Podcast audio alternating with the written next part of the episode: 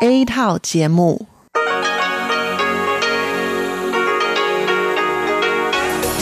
Đây là Đài Phát thanh Quốc tế Đài Loan RTI.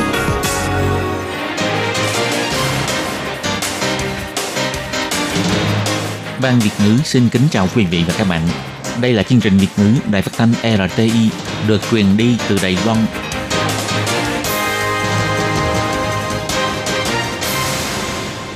Nhi xin chào các bạn.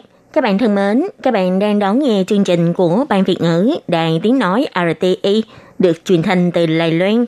Hôm nay là thứ năm, ngày 30 tháng 4 năm 2020, tức nhằm ngày mùng 8 tháng 4 năm canh tí âm lịch. Chương trình của ngày hôm nay bao gồm các phần nội dung chính như sau. Mở đầu là phần tin tức thời sự Lài Loan, tiếp đến là chuyên đề tiếng hoa trò mỗi ngày, hải đảo đáng yêu và cuối cùng là chuyên mục ca khúc xưa và nay. Mở đầu là phần tin tức thời sự Lài Loan với các tin như sau. Lài Loan, Mỹ và Nhật cùng tổ chức workshop GCTF trực tuyến để phòng chống thông tin giả. Nhật Bản, Canada kiên định ủng hộ Lài Loan tham gia lớp WHA. Bộ Ngoại giao bày tỏ lòng cảm ơn sâu sắc. Lài Loan liên tục 5 ngày không có thêm ca nhiễm COVID-19 mới. Tổ chức phóng viên không biên giới kêu gọi lớp WHO hãy dừng ngay các hành động bài xích truyền thông của Lài Loan. Tặng khẩu trang cho các nước trên thế giới không chỉ là chính sách ngoại giao khẩu trang của chính phủ. Bà Đương Phượng bày tỏ, người dân Đài Loan đã tự nguyện quyên góp khẩu trang. Và cuối cùng là thông tin phòng chống dịch bệnh do Viện Hành Chính phát hành về những điều cần lưu ý khi nhận bưu phẩm trong thời gian dịch bệnh xảy ra. Và sau đây xin mời các bạn cùng đón nghe phần nội dung chi tiết của bản tin ngày hôm nay. Để phòng chống việc lan truyền các thông tin giả về dịch viêm phổi COVID-19 trên mạng Internet và mạng xã hội, tăng cường năng lực sàng lọc thông tin của truyền thông các nước khu vực Ấn Độ Dương và Thái Bình Dương. Ngày 30 tháng 4, Bộ Ngoại giao bày tỏ workshop trực tuyến về chống lại thông tin giả liên quan dịch viêm phổi COVID-19 trong khuôn khổ khung hợp tác và đào tạo toàn cầu GCTF đã được tổ chức vào ngày 29 tháng 4 các bên tham gia đã cùng trao đổi và chia sẻ kinh nghiệm, cùng chống lại việc các quốc gia chuyên quyền lợi dụng thông tin giả để đe dọa sự ổn định xã hội của các quốc gia dân chủ, qua đó củng cố các giá trị nhân quyền và tự do, vân vân. Bộ Ngoại giao chỉ ra, buổi workshop trực tuyến này là do Bộ Ngoại giao Đài Loan, văn phòng tại Đài Bắc của Hiệp hội Mỹ tại Đài Loan AIT, Hiệp hội Giao lưu Nhật Bản Đài Loan cùng tổ chức. Với sự tham gia của ông Từ Tư Kiệm, Thứ trưởng Chính phủ Bộ Ngoại giao, ông Robert Detro, trợ lý Cục Lao động, Nhân quyền và Dân chủ của Quốc vụ viện Hoa Kỳ, vân vân, cùng sự tham gia của 80 quan chức, tổ chức phi chính phủ và chuyên gia đến từ 6 quốc gia khác nhau. Ông Từ Tư Kiệm trong lúc phát biểu đã bày tỏ những thông tin giả liên quan đến viêm phổi COVID-19 như những ngọn lửa nhanh chóng được lan truyền qua mạng Internet toàn cầu. Mức độ nguy hiểm của thông tin giả không thua gì tình hình dịch bệnh. Đài Loan ở vị trí tuyến đầu trong công tác phòng chống dịch viêm phổi và thông tin giả.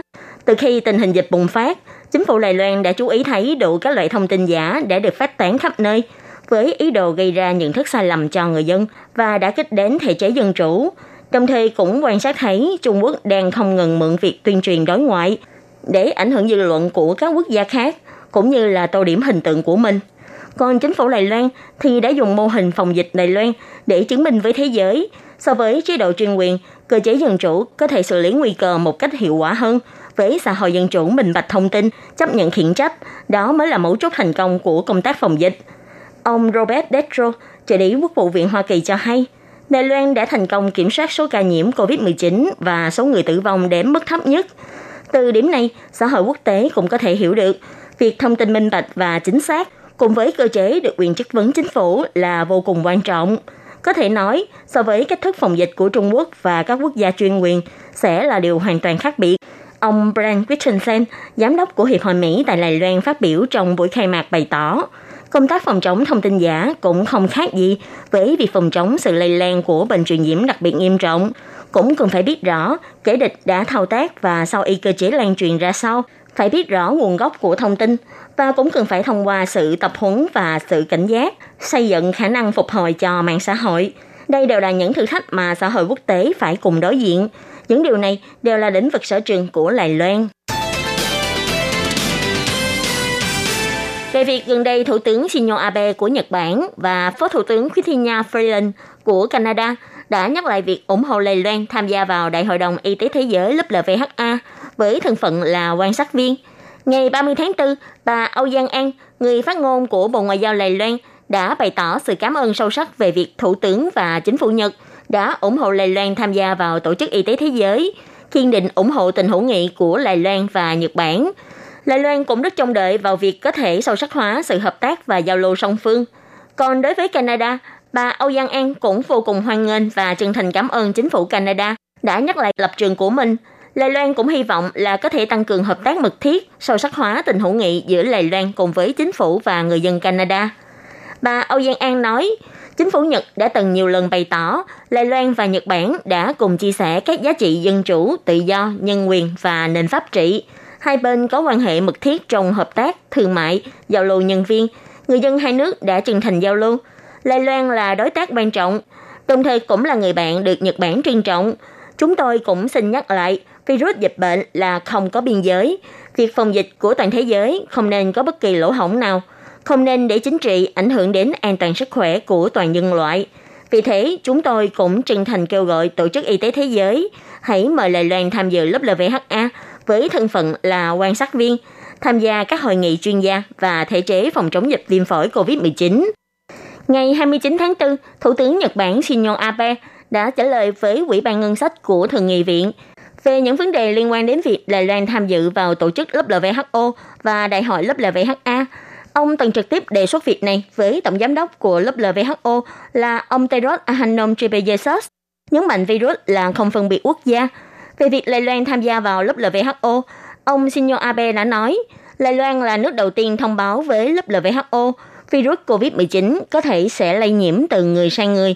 Ông cho rằng việc này có thể sẽ kiểm điểm lại sau khi dịch bệnh kết thúc. Hiện nay, điều nên làm là toàn xã hội quốc tế hãy cùng nhau hợp lực phòng chống dịch bệnh. Các khu vực hãy cùng nhau chia sẻ thông tin của mình về dịch bệnh để có thể tiến hành hợp tác. Ngày thứ hai, sau khi Đài Loan tuyên bố sẽ tặng 500.000 khẩu trang cho Canada, bà Christina Freeland, Phó Thủ tướng của Canada, đã một lần nữa nhắc lại lập trường của chính phủ Canada ủng hộ Đài Loan tham gia vào Đại hội đồng Y tế Thế giới WHA với thân phận là quan sát viên – các nghị sĩ Quốc hội Canada cũng lần lượt thông qua các phương tiện truyền thông xã hội và email thông cáo báo chí, bày tỏ sự cảm ơn về nghĩa cử tặng khẩu trang của Lài Loan. Bà Christina Freeland cũng bày tỏ, Canada tin tưởng rằng Lài Loan với vai trò là quan sát viên lớp LVHA là phù hợp với lợi ích y tế của xã hội quốc tế. Điều này cũng rất quan trọng trong việc phòng chống dịch bệnh nghiêm trọng hiện nay. Bà cũng chỉ ra, khi Đài Loan tham gia vào hội nghị APEC với tư cách là khối kinh tế, Canada cũng từng có kinh nghiệm hợp tác cùng với Đài Loan. Ngày 30 tháng 4, Trung tâm Chỉ đạo Phòng chống dịch bệnh Trung ương bày tỏ, hôm nay Đài Loan không có thêm ca nhiễm COVID-19 mới. Đây không những là 5 ngày liên tiếp Đài Loan không có ca nhiễm mới, mà còn là liên tiếp 18 ngày Đài Loan không có thêm ca nhiễm trong nước. Hiện tại, trên toàn Đài Loan có tổng cộng là 429 ca nhiễm bệnh. Để chúc mừng cho việc Đài Loan liên tục 5 ngày không có thêm ca nhiễm mới, Tổng thống Thanh Văn đã gửi tặng ly sứ in dòng chữ Taiwan can help cho đội ngũ phòng dịch. Trung tâm chỉ đạo phòng chống dịch bệnh còn cho dán số 0 lên nắp ly. Năm người gồm ông Trương Thầy Trung, chỉ huy trưởng trung tâm chỉ đạo, ông Trần Tông Ngạn, phó chỉ huy trưởng trung tâm chỉ đạo, ông Trương Thượng Thuần, người chủ tập của ban chuyên gia, ông Chu Chí Hạo, giám đốc sở quản lý dịch bệnh và ông Trang Nhân Tường, phó giám đốc sở quản lý dịch bệnh đã cùng do nắp ly có giảng số 0 lên ăn mừng năm không. Ông Trần Thời Trung bày tỏ thêm, hiện nay toàn Đài Loan có tổng cộng 429 ca nhiễm viêm phổi COVID-19, trong đó có 343 ca lây nhiễm từ nước ngoài, 55 ca lây nhiễm từ trong nước và 31 ca lây nhiễm từ hàm đội tuân mu. Trong số những ca xác nhận nhiễm bệnh, có 6 người đã tử vong, 322 người đã xuất viện và không cần cách ly. Những người còn lại vẫn đang được cách ly điều trị trong bệnh viện. Ông Trần Thị Trung cũng nói, do tình hình dịch bệnh có xu thế thuyên giảm, vì thế, Trung tâm Chỉ đạo Phòng chống dịch bệnh sẽ cho khởi động vận động cuộc sống mới phòng dịch. Hy vọng người dân ngoài có thể tiếp tục duy trì các thói quen vệ sinh như là thường xuyên rửa tay, khi sử dụng các phương tiện giao thông công cộng hoặc khi không thể giữ khoảng cách xã hội an toàn thì hãy đeo khẩu trang, còn có thể an tâm tham gia các hoạt động ngoài trời. Trong một bài viết của Tổ chức Phóng viên Không Biên giới ASF vào ngày 29 tháng 4 đã viết, xã hội quốc tế đang thông qua Tổ chức Y tế Thế giới WHO cùng cố gắng để chống lại dịch bệnh. Nhưng Tổ chức WHO dưới áp lực của Trung Quốc vẫn tiếp tục cấm phóng viên và truyền thông của Đài Loan tham gia vào các hoạt động và các buổi họp báo của tổ chức này, với lý do là Liên Hiệp Quốc mà tổ chức WHO trực thuộc không thừa nhận Đài Loan và hộ chiếu Đài Loan.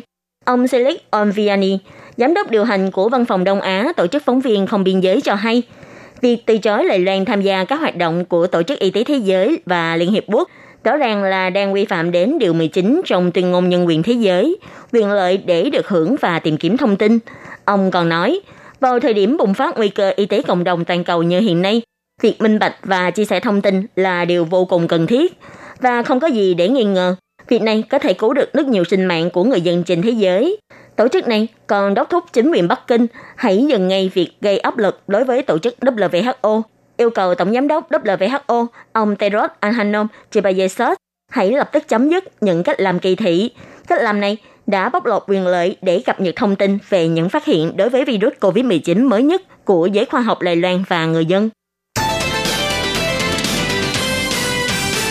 Ngày 29 tháng 4, bà Đường Phượng, Ủy viên Chính vụ Viện Hành Chính, đã tham gia vào hội đàm trực tuyến đối thoại cùng với phóng viên chính sách đối ngoại Amy McKinnon của Đại hội đồng Đại Tây Dương thuộc Viện Nghiên cứu Chính sách Washington. Bà Đường Phượng đã giới thiệu về kinh nghiệm và bài học dịch SARS năm 2003 của Lài Loan. Khi dịch bệnh viêm phổi COVID-19 bùng phát, Đài Loan đã lập tức ứng dụng nhiều biện pháp và sự chuẩn bị để phòng dịch. Trong đó bao gồm việc thực hiện bản đồ khẩu trang, hạn chế chuyến bay, cách ly tại nhà, Trung tâm chỉ đạo phòng chống dịch bệnh thông qua các buổi họp báo để công khai thông tin minh bạch, phản hồi và ứng phó kịp thời với các thông tin thất thiệt vân vân để người dân có đủ lòng tin với chính phủ trong giai đoạn phòng dịch. Bà cũng đặc biệt nhắc đến, Đài Loan bắt đầu bắt tay vào công tác phòng dịch từ ngày 31 tháng 12, khi trên diễn đàn PTT có được thông tin cảnh báo dịch bệnh của bác sĩ Lý Văn Lượng và văn bản thông báo khẩn cấp của Ủy ban Sức khỏe Y tế thành phố Vũ Hán đã khiến cho các bác sĩ phòng dịch Đài Loan thấy cần phải cảnh giác và lập tức thông báo với chính phủ Đài Loan, khởi động các biện pháp phòng dịch. Bà cho hay, qua việc này, cho thấy rõ đây không những là sự tin tưởng của người dân đối với chính phủ, dám công bố và thảo luận những thông tin về dịch bệnh trên diễn đàn công cộng, còn cho thấy rõ chính phủ rất xem trọng những thông tin trên mạng xã hội, đã lập tức yêu cầu cơ quan liên quan kiểm chứng và lập tức cho triển khai chuẩn bị. Đây chính là sự tin tưởng lẫn nhau giữa chính phủ và người dân. Còn khi nhắc đến vấn đề gần đây, Đài Loan đã thực hiện chiến lược ngoại giao khẩu trang, liên tục tặng khẩu trang cho các nước trên thế giới. Bà Đường Phượng cũng bày tỏ, Đài Loan không những tặng khẩu trang cho các nước châu Âu, châu Mỹ và các nước bàn giao từ chính phủ, mà gần đây còn bắt đầu triển khai chính sách dùng khẩu trang mà người dân đã đặt mua trên mạng, nhưng không đến lấy để mang tặng cho các nước khác. Chỉ trong vòng mấy ngày ngắn ngủi, đã có 260.000 người dân hưởng ứng theo phong trào quyên tặng hơn 200.000 chiếc khẩu trang.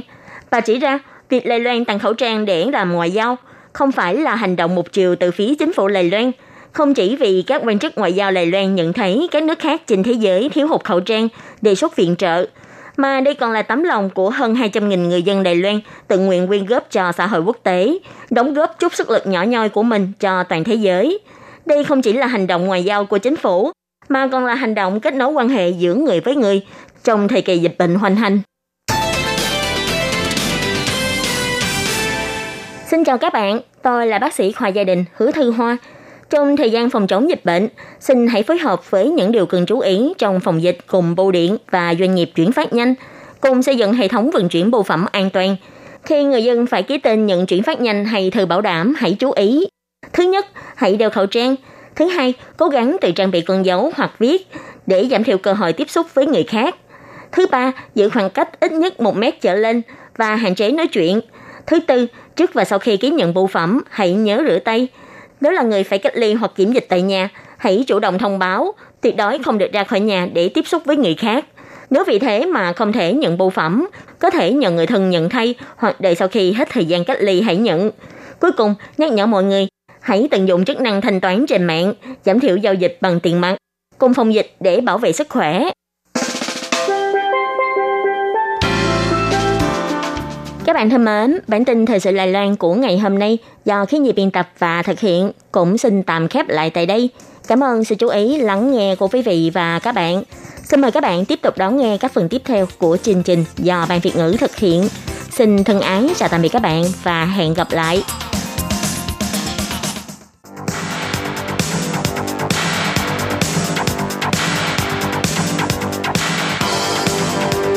Đây là đài phát thanh quốc tế Đài Loan RTI, truyền thanh từ Đài Loan. Mời các bạn theo dõi bài chuyên đề hôm nay. Tường Vi xin chào quý vị và các bạn. Tiếp theo chương trình xin mời các bạn theo dõi bài chuyên đề. Nội dung bài chuyên đề ngày hôm nay có sự góp mặt của một khách mời. Xin trân trọng giới thiệu giảng viên Nguyễn Liên Hương. Cô là cựu nghiên cứu viên Viện Nghiên cứu Trung Quốc thuộc Viện Hàn Lâm Khoa học Xã hội Việt Nam – và hiện nay cô đang đảm nhiệm vai trò giảng viên bộ môn tiếng Việt và văn hóa Việt Nam tại Trường Đại học Quốc lập Đài Loan.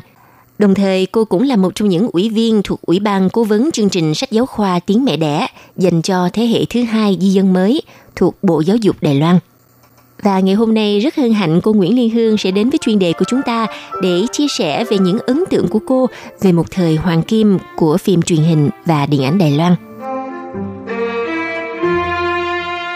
Xin chào Tường Vi và xin kính chào các quý giả của đài RTI. Mình là Liên Hương, hiện nay đang là giảng viên tiếng Việt và văn hóa Việt Nam tại Đại học Quốc gia Đài Loan. Trước hết theo mình thì uh, điện ảnh Đài Loan là một trong ba cái nền điện ảnh hoa ngữ.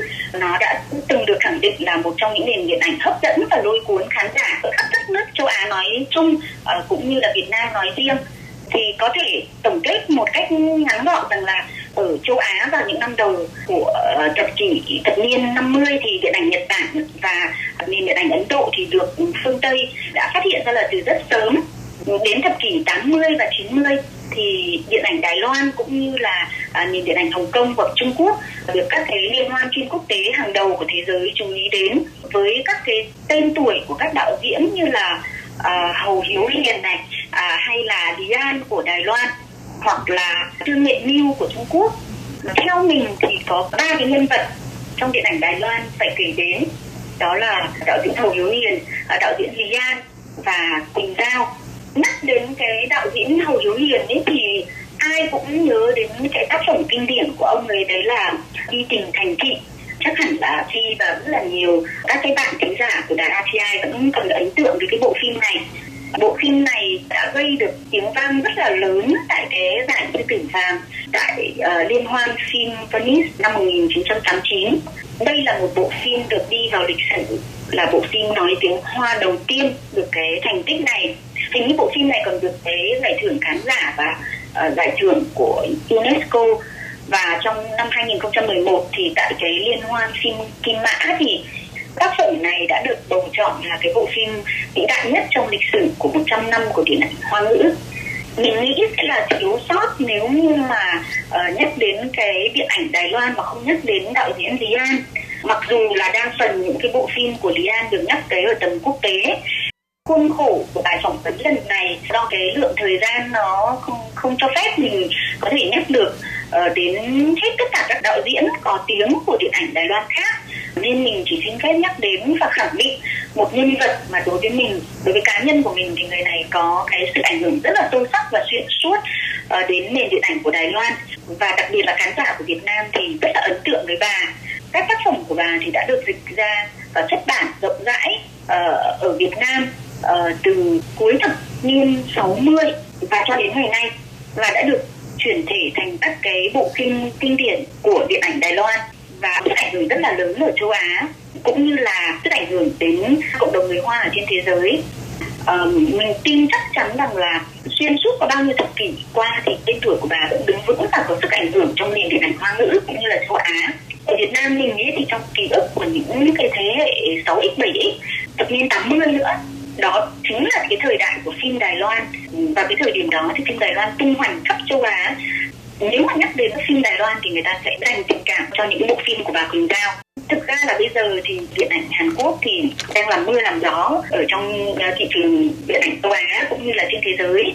Nhưng mà mình nghĩ là nền ảnh Đài Loan hoàn toàn có cái cơ hội quay lại chiếm ngôi và muốn làm được như thế thì mình nghĩ có lẽ là uh, chính phủ Đài Loan phải có những cái chính sách bảo hộ cái nền điện ảnh nội địa giống như của Hàn Quốc đã từng làm và uh, đề cao các cái giá trị lịch sử văn hóa và dân tộc cũng giống như là bộ phim của Hầu Hiếu Hiền Uh, cảm ơn Tường Vi đã cho mình cơ hội được giao lưu với một đề tài rất là thú vị.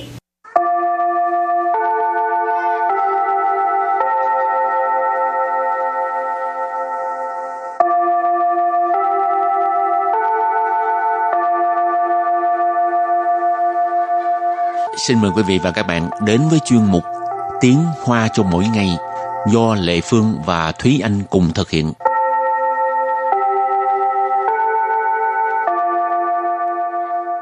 Thúy Anh và Lệ Phương xin kính chào quý vị và các bạn. Chào mừng các bạn cùng đến với chuyên mục Tiếng Hoa cho mỗi ngày ngày hôm nay. Hôm nay mình lại tiếp tục làm du học sinh hả? Ừ, thì cái bài hôm nay sẽ là bài cuối cùng của chủ đề học du học sinh. Hai tập trước mình đã nói về là thứ nhất là chuẩn bị nè, rồi thứ hai là à, tới trường học. À, thứ hai là khi mà đến khai giảng rồi tới trường nhập học. Ừ.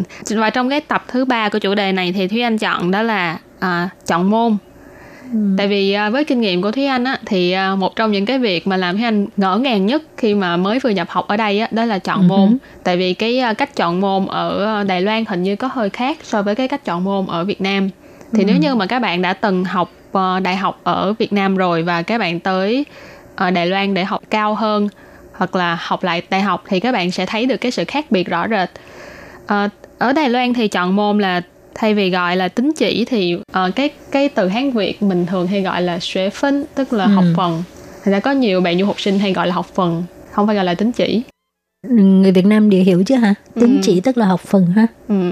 Rồi cái uh, điều thú vị mà Thúy Anh cảm thấy là khác so với ở Việt Nam á là tại vì ở Đài Loan có thông sư cơ ở ừ. Việt Nam thì uh, gọi là hình như là môn đại cương ừ. nhưng mà ở bên này thì thông sư cơ nó nó là một cái cách học khác tức là cái môn đó toàn trường đều có thể học thì lát nữa chúng ta sẽ giải thích nhiều hơn ừ, về những cái, cái từ này cái thông sư khơ đôi lúc là cả trường khác cũng có ừ. thể ờ, tới cái cái trường đó học ha. cho ừ. nên mới gọi là thông sư mà tiếng việt gọi là gì đại cương hả? Ừ, môn đại cương môn đại cương thì ừ. mình cứ xài theo môn đại cương đi nói chung là một cái uh, cái cách học nó hơi khác so với việt nam ừ. vậy thôi rồi cái từ đầu tiên mà chúng ta học của ngày hôm nay đó là xuyển khơ xuyển khơ xuyển khơ xuyên khơ xuyên khơ tức là chọn môn xuyên là xuyên trợ là chọn khơ là khơ trận là môn môn học. Cho nên xuyên khơ là chọn môn. Rồi từ tiếp theo xuế phân. Xuế phân. Xuế phân. Hồi nãy à, Thi Anh có nói qua ha đó là tính chỉ hay là còn gọi là học phần. Ừ. rồi từ kế tiếp đó là bị siêu khơ. Bị siêu khơ. Bị siêu khơ tức là môn học bắt buộc cái này là các bạn nên nhớ nên lưu ý cái từ này. Tại vì thường là khi mà mình chọn môn á các bạn lưu ý là phải chọn cái Pishoker chứ không là nếu như mình không học những môn này là mình không thể nào tốt nghiệp được luôn ấy. Rồi và từ tiếp theo là thông sư khơ thông sư khơ thông sư khơ chị hồi nãy đã giải thích rồi ha. Thì tiếng việt gọi là môn đại cương thông sư cơ ở Đài Loan thì anh cảm thấy là các đại học của Đài Loan có rất là nhiều môn thông sư rất là thú vị chẳng hạn như trước đây khi anh học khoa văn học nhưng mà khi mà đi học thông sư cơ thì thì anh đã chọn một số môn chẳng hạn như là môn địa lý nè rồi thiên văn học nè nó khác với ừ. cái ờ, cái chuyên môn cái khoa ừ, của khác mình với cái chuyên môn của mình ừ. nhưng mà lại học được rất là nhiều thứ ừ. Ừ. rồi và cái cuối cùng mẫn khản mẫn khản mẫn khản mẫn khản là cái uh, tiêu chuẩn Ừ. cái mảnh khảnh cũng rất là quan trọng đối với trong cái việc là tốt nghiệp cho nên các bạn phải chú ý là khoa mình có cái mảnh khảnh nào nha các bạn hoặc là ừ. trường mình có cái mảnh khảnh nào để mà tốt nghiệp rồi thì sau khi học xong những cái từ vựng này ha bây giờ mình có một mẫu đối thoại wow dài lắm á rồi đối thoại gì đây mà dài 我正在烦恼如何选课，你可以教我吗？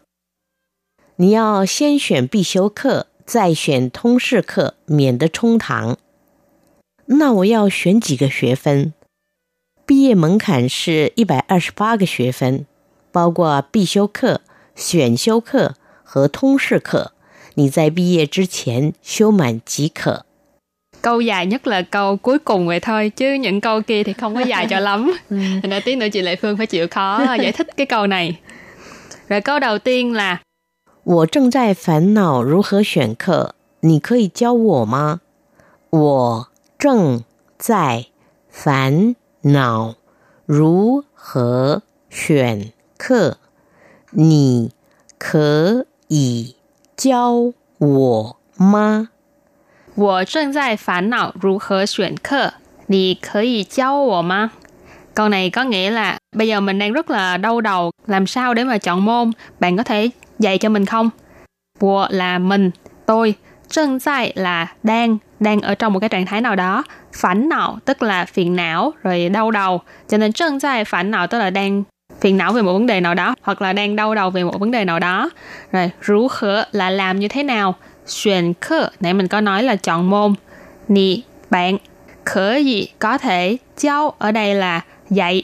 Nì khở gì cháu bồ mà, tức là bạn có thể dạy cho tôi không? Bạn có thể dạy cho mình không? 你要先选必修课，再选通识课，免得冲堂。你要先选必修课，再选通识课，免得冲堂。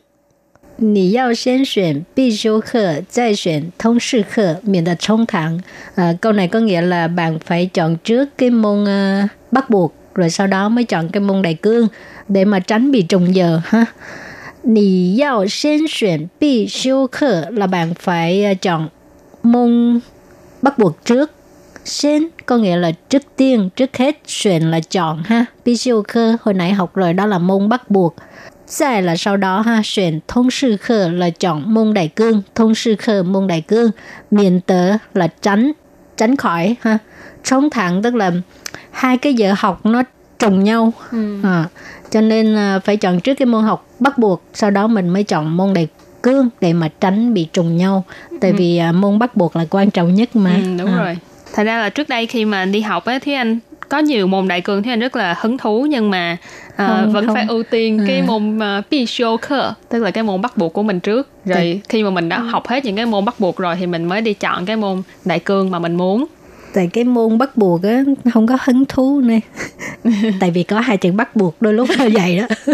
Nhưng mà mình đã chọn cái khoa đó rồi thì chứng tỏ là cái uh, ngành học này nó phải có cái gì đó thu hút ừ. mình. Thì mình vẫn phải ờ, học những cái môn bắt buộc trong cái ngành học này thôi Thì Phương nghĩ mai mốt người ta đừng có, có nói cái chữ bắt buộc là chắc có lẽ nó sẽ có hứng thú hơn Rồi câu kế tiếp là 那我要选几个学分？那我要选几个学分？那我要选几个学分？Câu này có nghĩa là à, vậy thì mình phải chọn bao nhiêu tín chỉ? Na, vậy thì 我 là mình, yao là ở đây là cần phải, nên, xuyên, nãy mình có nói là xuyên trở là lựa chọn, chỉ cơ, ở đây là cái từ để hỏi là bao nhiêu cái, xuế phân là tính chỉ. Rồi câu cuối cùng. 毕业门槛是一百二十八个学分，包括必修课、选修课和通识课。你在毕业之前修满即可。毕业门 坎是一百二十八学分，包含必修课、选修课和通识课。你在毕业之前修满。即可。毕业门槛是一百二十八 xuế phân, có nghĩa là cái uh, tiêu chuẩn tốt nghiệp là 128 học phần. Bao hạn bi siêu khở, tức là bao gồm môn bắt buộc Xuyên siêu khơ tức là cái môn tự chọn ha mình thích môn gì thì mình chọn môn đó ừ. hở là và thông sư khơ là môn đại cương cái này hơi khác là tại vì uh, học chung với uh, các bạn có thể uh, năm thứ nhất năm thứ hai năm thứ ba đều có ha ừ. mà cũng uh, rất là thú vị giống như thu thúy anh thấy vậy tại vì cái môn thông sư khơ đa phần nó rất là nhẹ nhàng nó không ừ. có áp lực ừ. à. rồi 你在毕业之前 tức là trước khi bằng tốt nghiệp BA chia sẻ là trước khi tốt nghiệp, số mạng tức là mình phải học à, đầy đủ 128 học phần. Ha. Chỉ khờ là được rồi. Rồi chị à, hôm nay mình học ngang đây không biết các bạn có vấn đề gì không ha? Nếu ừ. có những cái thắc mắc gì thì email cho Lệ Phương với Thúy Anh nha. Và bài học của chúng ta đến đây cũng xin tạm khép lại. Cảm ơn sự chú ý lắng nghe của quý vị và các bạn. Bye bye. Bye bye.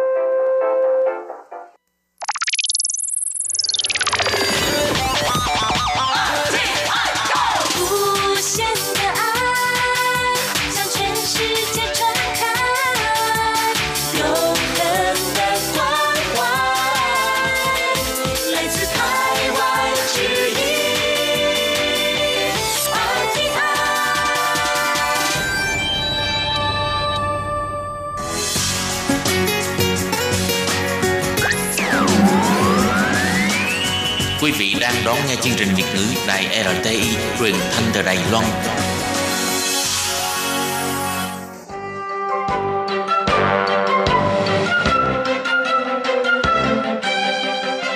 Chào mừng quý vị đến với chương trình Hải Đạo đáng yêu do Tố Kim thực hiện.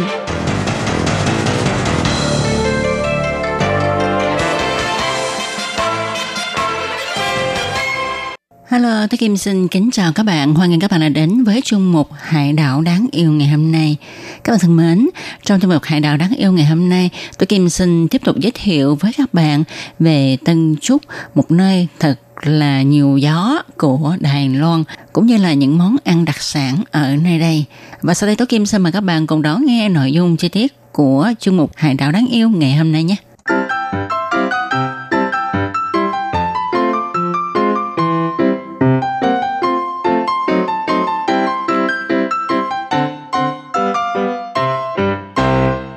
Các bạn thân mến, vào tuần trước thì như Tố Kim đã giới thiệu với các bạn là Tân Trúc nằm ở góc phía tây bắc của Đài Loan.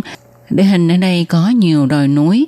Thì Tố Kim đại khái miêu tả cho các bạn biết là Tân Trúc nó nằm lọt thởm ở trong những ngọn đồi núi. Và những cái ngọn đồi núi này nó sẽ mở ra một cánh cửa để cho gió ở ngoài nó lọt vào trong. Thì với cái địa hình như vậy đã khiến cho gió khi đi vào Tân Trúc thì gió thổi rất là mạnh. Cho nên ở đây còn được cho là nơi của gió.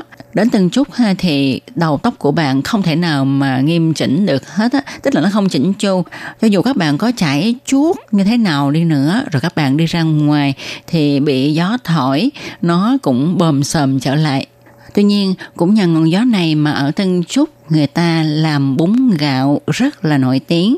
Tại vì các bạn biết không, bún gạo thì chúng ta phải phơi mà ha. Thì nhờ có gió thổi mạnh như vậy, bún rất là mau khô và đã trở thành một đặc sản rất là nổi tiếng ở nơi này. Các bạn có biết không, khi mà nói đến Tân Trúc ha, thì người Đài Loan ai cũng sẽ nghĩ đến hai cái đặc sản rất là nổi tiếng ở Tân Trúc, đó là bún gạo và thịt bò viên. Thì à, trước kia ha, Tân Trúc là vùng trồng lúa gạo, người dân ở đây dùng lúa gạo làm ra các thức ăn phụ khác và bún gạo cũng vì thế mà được sáng tạo ra. Ở Tân Trúc có hai loại bún gạo lần các bạn ạ, à. xin chú mỹ phận Thứ nhất là bún gạo làm toàn bằng gạo thôi và cái bún gạo thứ hai nữa thì người ta có pha thêm bột bắp. Ngoài ra trong bún gạo thì còn có chia làm hai loại. Một loại là loại bún gạo khô mà cái cọng nhuyễn mà chúng ta thường thấy. Còn một loại nữa, đó là bún gạo có những cái cọng to to, như là cái canh bún của mình vậy đó. Thì bún gạo mà có cái cọng to to ha, thì à, được gọi là xoáy phần còn cái bún gạo khô cộng nhuyễn mà chúng ta thường thấy thì được gọi là suy phần thì à, cái bún gạo mà xoảy phần ha tức là cái bún gạo mà cộng to thì đa số người ta đem đi nấu chung với lại thịt với lại xương ha. Thì người ta bỏ vô cái nồi thật là to rồi à, đổ nước xương đã hầm vào ha nước thịt đã hầm vào rồi bỏ cái bún gạo to này vào đó để mà nấu. Thì các bạn có thể tưởng tượng nó cũng giống giống như là cái canh bún ha. Tuy nhiên nó không có một cái à, màu dĩ chân trơn á. Ờ, cái nước nó đục đục tại vì cái nước gạo nó nấu ra đục đục. À, tuy nhiên ăn cũng khá là ngon.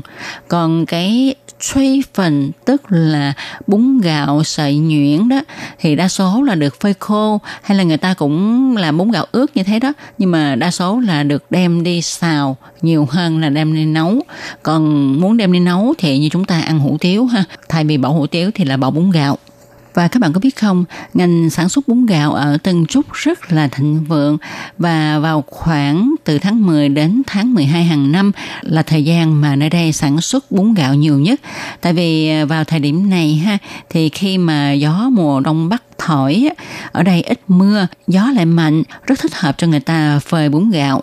À, do đó vào cái thời điểm này tức là từ tháng 10 đến tháng 12 hàng năm là cái mùa sản xuất bún gạo khô ở Tân Trúc nhiều nhất. À, khi mà các bạn muốn mua bún gạo thì hãy đến vào mùa này thì chúng ta sẽ mua được những bịch bún gạo tươi ngon vừa mới ra lò một ông chủ sản xuất bún gạo cũng chia sẻ cho chúng ta cách xào bún gạo làm sao cho ngon. Thì ông cho biết là trước khi đem bún gạo đi xào, ta phải ngâm bún trước bằng nước ấm. Sau đó thì chúng ta xào những cái gia vị trước ha. Rồi gia vị xào xong thì chúng ta múc để riêng ra. Tiếp theo thì chúng ta xào bún gạo. Vừa xào bún gạo chúng ta vừa chế cái nước xào của cái gia vị hồi nãy vào rồi trộn cho đều. Với cách xào này thì bún xào lên mới có độ dai, mềm, thơm ngon. Thật là nhiệt tình phải không các bạn? Rồi khi nãy thì Tố Kim cũng có nhắc đến uh, thịt bò viên của Tân Trúc xin chủ công quản thì à, đến Tân Trúc mà chúng ta không ăn thịt bò viên ở đây thì thật là một điều đáng tiếc và coi như là bạn không có đến Tân Trúc. À, các bạn có biết không thịt bò viên ở Tân Trúc nó yêu cầu độ tươi mới của thịt. Quá trình chế biến từ lúc mà giết mổ thịt heo đến khi thịt được xay nhuyễn thì à, thời gian không quá 2 tiếng đồng hồ. Tại vì à, nếu mà làm quá 2 tiếng đồng hồ thì thịt không còn tươi nữa. Cái thịt viên nó không có cái độ dài dẻo và toàn bộ thì người ta dùng thịt nạc để mà quét thành. Hiện nay thì à, có hai loại khẩu vị được người ta rất là ưa thích. Thứ nhất là thịt bò viên nguyên chất không có bỏ gì hết. Thứ hai là thịt bò viên có pha nấm đông cô. Thì à, nói đến tại sao mà thịt bò viên ở Tân Trúc nổi tiếng và tại sao lại có thịt bò viên như thế này? Thì sau đây tôi Kim xin kể cho các bạn nghe về sự tích à, thịt bò viên nha. À, như chúng ta biết ha vào cái thời xa xưa thì à, lúc đó ha kinh tế của mọi người cũng khó khăn. Cho nên á à, chúng ta chỉ được ăn thịt vào những dịp lễ tết vân vân. Nhưng mà à, đối với những người già lớn tuổi thì à, họ cái răng nó không còn được tốt nữa. Cho nên khi mà ăn thịt á, thì rất là khó. Thì một cô con dâu thấy như vậy mới không có nở tại vì à, các bạn biết không lâu lâu mới có thịt ăn mà bây giờ cha mẹ chồng lại ăn không được thì làm sao? Cho nên cô con dâu này mới đem thịt đi băm thật là nhuyễn. Sau đó thì vò thành viên để cho người lớn ăn. Không ngờ cái món này làm ra xong ha. Thịt vừa thơm vừa ngon vừa dai vừa ngọt lại thích hợp cho người lớn tuổi ăn. Từ đó mới có món thịt vò viên. Thật là một câu chuyện cảm động ha. Lòng có hiếu của một cô dâu à, đã tạo nên một cái món ăn cho con người ngày nay và cái tên thịt bò viên ở Tân Trúc còn gọi là cung quạnh. Thì cái tên này rất là ngộ ha các bạn ha. Tại sao lại có tên như vậy mà không gọi là thịt bò viên? À, đó là tại vì trong cái quá trình mà chúng ta tạo nên những cái viên thịt bò viên như thế này thì có một bước là người ta lấy cái cây để mà đập thịt tức là chúng ta đập đập đập đập đập làm sao cho thịt nó nhuyễn nhuyễn nhuyễn. Như là giò sống. Sau cái quá trình mà đập thịt như vậy thì sẽ làm cho thịt nó giòn. Tức là sau khi chúng ta làm thành một cái viên thịt bò viên thì có độ giòn dai không có bị bở.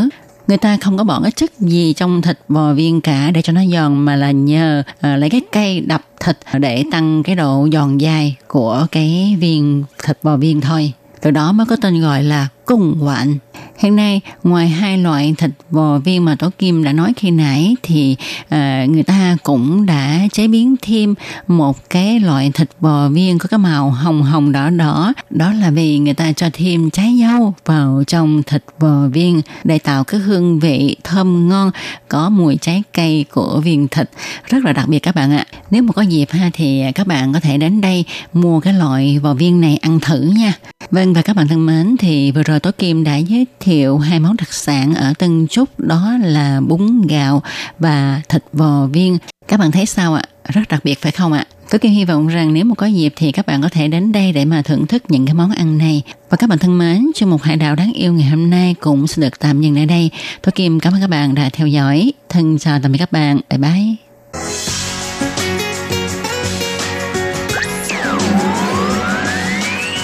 Quý vị đang đón nghe chương trình Việt ngữ Đài RTI truyền thanh từ Đài Loan.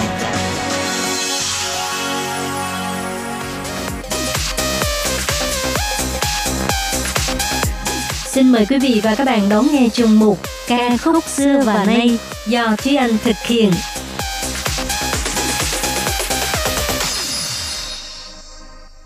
Thúy Anh xin kính chào quý vị và các bạn. Chào mừng các bạn cùng đến với chuyên mục ca khúc xưa và nay của tuần này. Các bạn thân mến, hôm nay đã là tập thứ tư của chủ đề nhạc phim thần tượng Đài Loan. Hôm nay Thúy Anh sẽ cùng hồi ức với các bạn về ba bộ phim từng chiếm sóng màn ảnh với dàn diễn viên thần tượng đẹp lung linh và những thước phim hoa lệ như truyện cổ tích. Bộ phim đầu tiên là Lưu Quang Sinh Liễn, tức là Tia sáng xanh hạnh phúc. Phim này được trình chiếu vào năm 2005 trên kênh truyền hình Tam Lập, gồm 23 tập do các diễn viên như Lập Uy Liêm, Lưu Phẩm Ngôn, Nguyễn Kinh Thiên, Tống Trí Ái thủ vai chính. Câu chuyện diễn ra tại một khu rừng đẹp như truyện cổ tích. Cô gái xinh đẹp và tốt bụng Tô Phi do Lưu Phẩm Ngôn thủ vai là con gái duy nhất của một gia đình có truyền thống âm nhạc. Cô vẫn luôn sống một cuộc sống vui vẻ hạnh phúc, không muộn phiền. Con gái nuôi của gia đình họ Tô là Tô Sang thì lại luôn tự ti và hiếu thắng. Cô luôn ganh ghét với tất cả những gì mà Tô Phi có được. Nhân vật nam chính William do Lập William đóng đến học ở nhạc viện Spencer do cha anh là chủ tịch và tình cờ quen với Tô Phi. Hai người đã có những kỷ niệm thời thơ ấu không thể nào quên. Lớn lên thì William và Cẩn Nguyên Phương do Nguyễn Kinh Thiên đóng cùng trở về tìm lại người con gái mà mình thích năm nào. Vì bản tính đố kỵ, cho nên Tô Sang đã tự nhận mình chính là cô gái thời thơ ấu của William.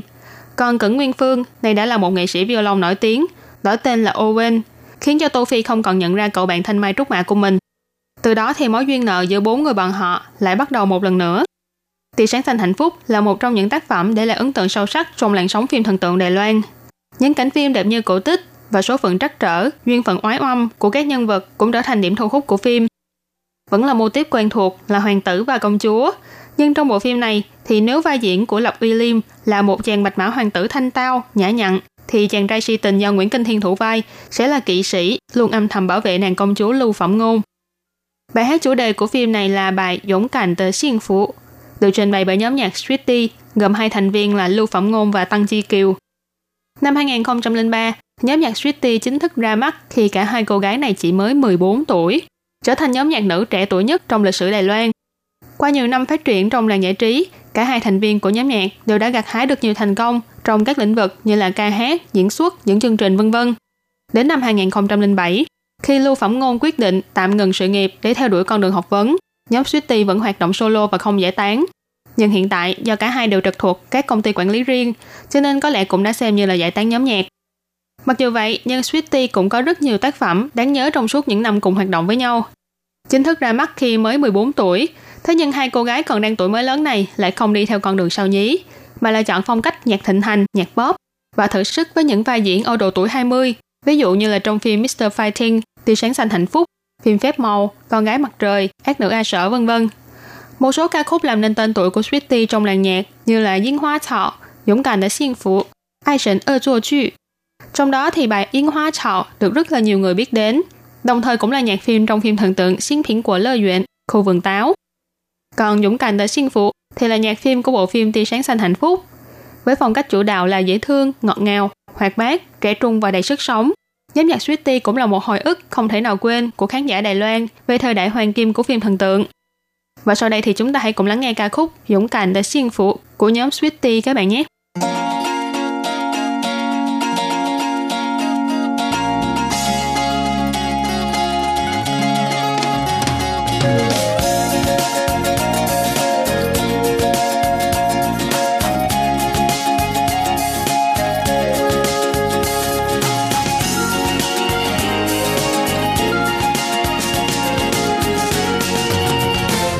这盛开的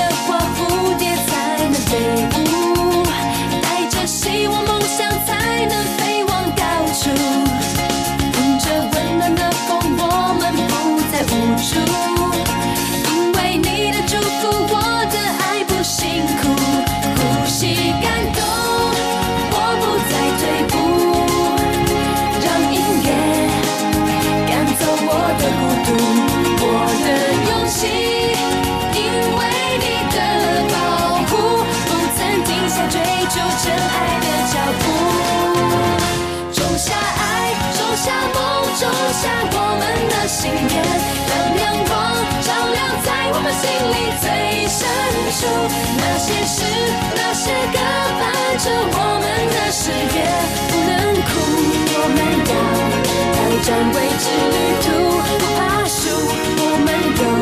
笑声交织着泪水，最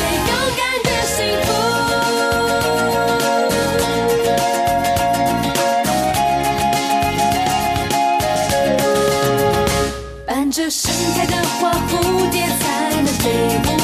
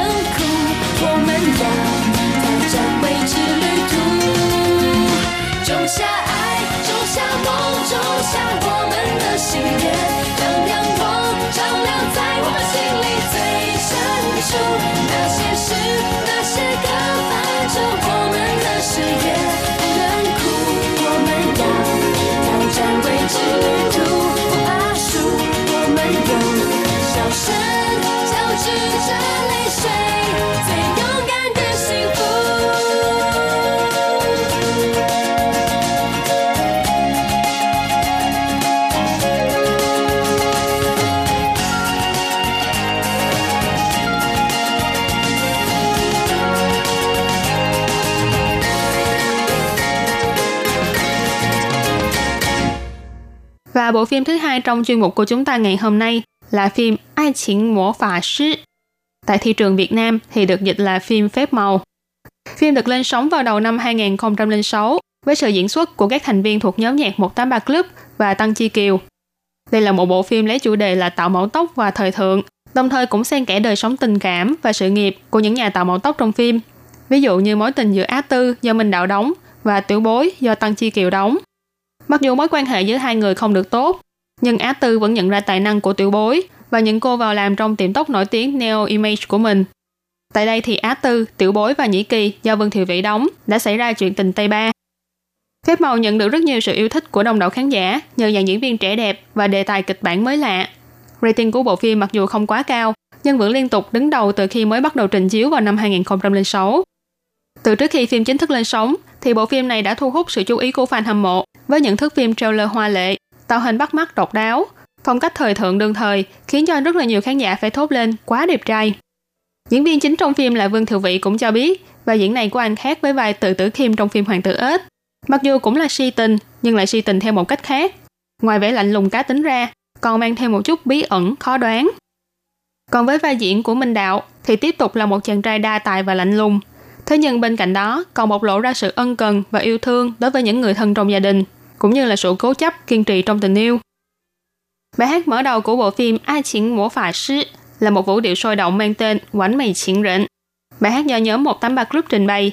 Nếu như các bạn từng nghe qua bài hát Mê Hồn Kế Mỹ Khuẩn Chi trong phim Hoàng tử ếch, thì chắc sẽ cảm thấy hai bài này có hơi giống nhau về phong cách, nhưng chỉ là giống nhau về phong cách thôi, chứ không phải là giống về giai điệu. Tuy nhiên, một điều có thể khẳng định là bài hát Bánh mì chiến rịnh nghĩa là người tình hoàng mỹ là một bài hát rất thú vị và hoạt bát. Và sau đây thì mời các bạn cùng lắng nghe ca khúc Quán mì chiến rỉnh của nhóm 183 Club.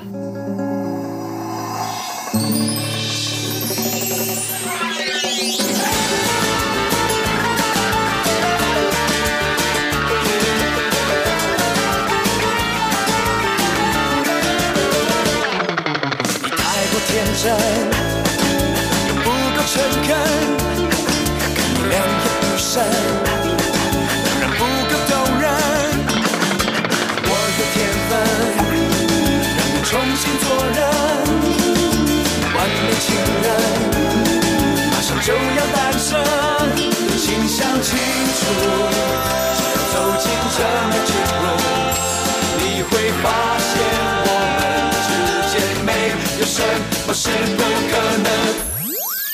爱上一个人，我不得不去小心认真。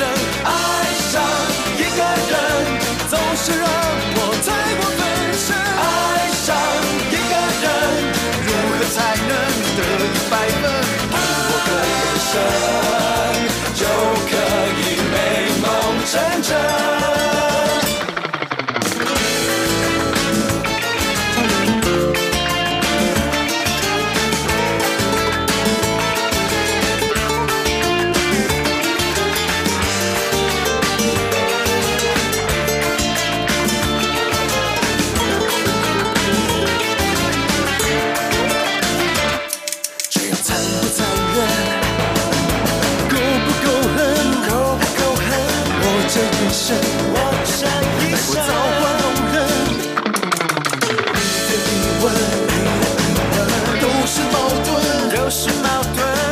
仇旧恨，让我越陷越深。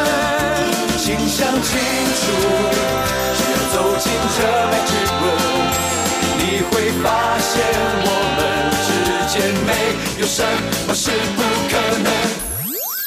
爱上一个人，我不得不去小心认真。爱上一个人，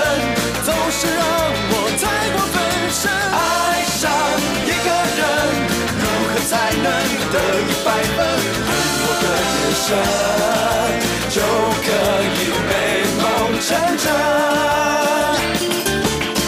我们的爱就像头条新闻，随时可能弄假成真。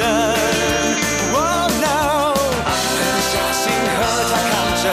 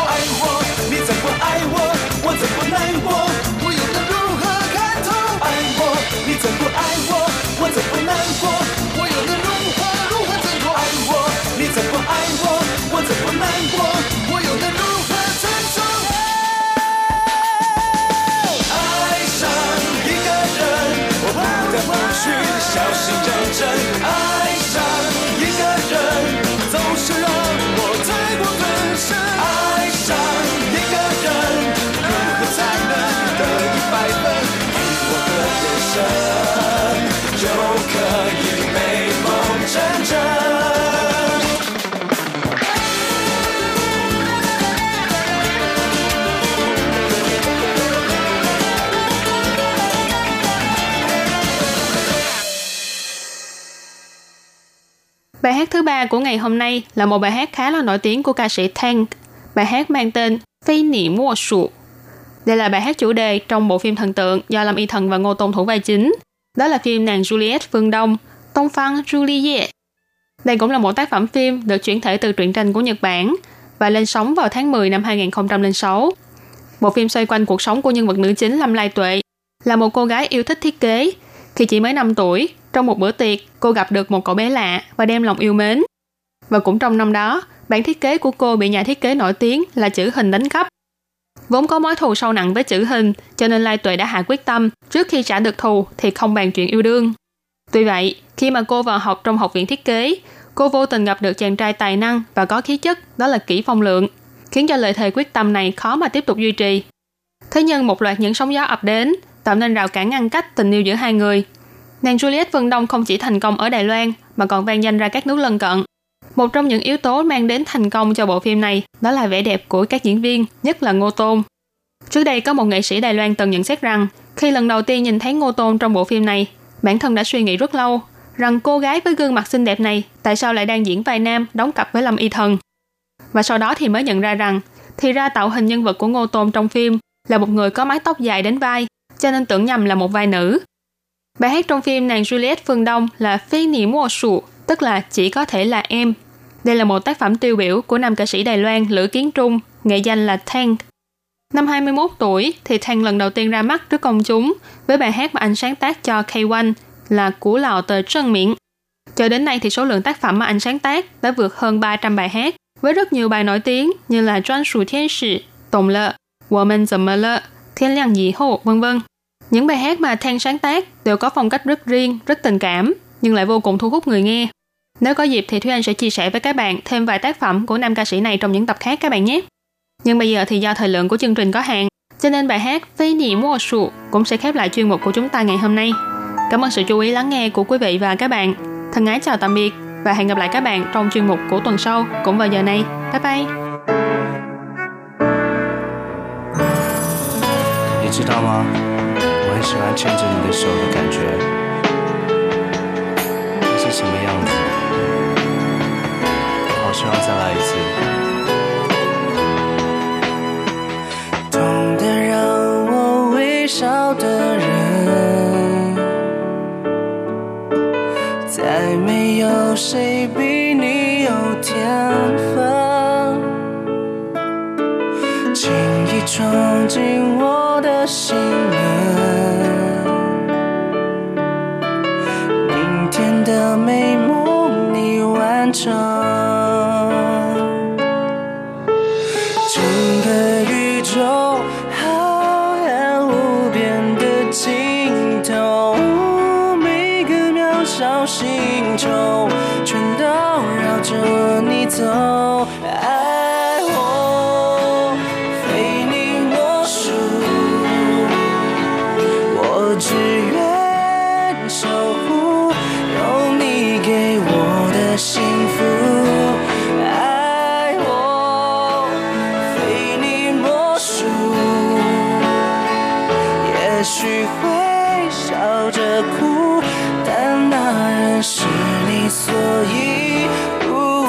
cool.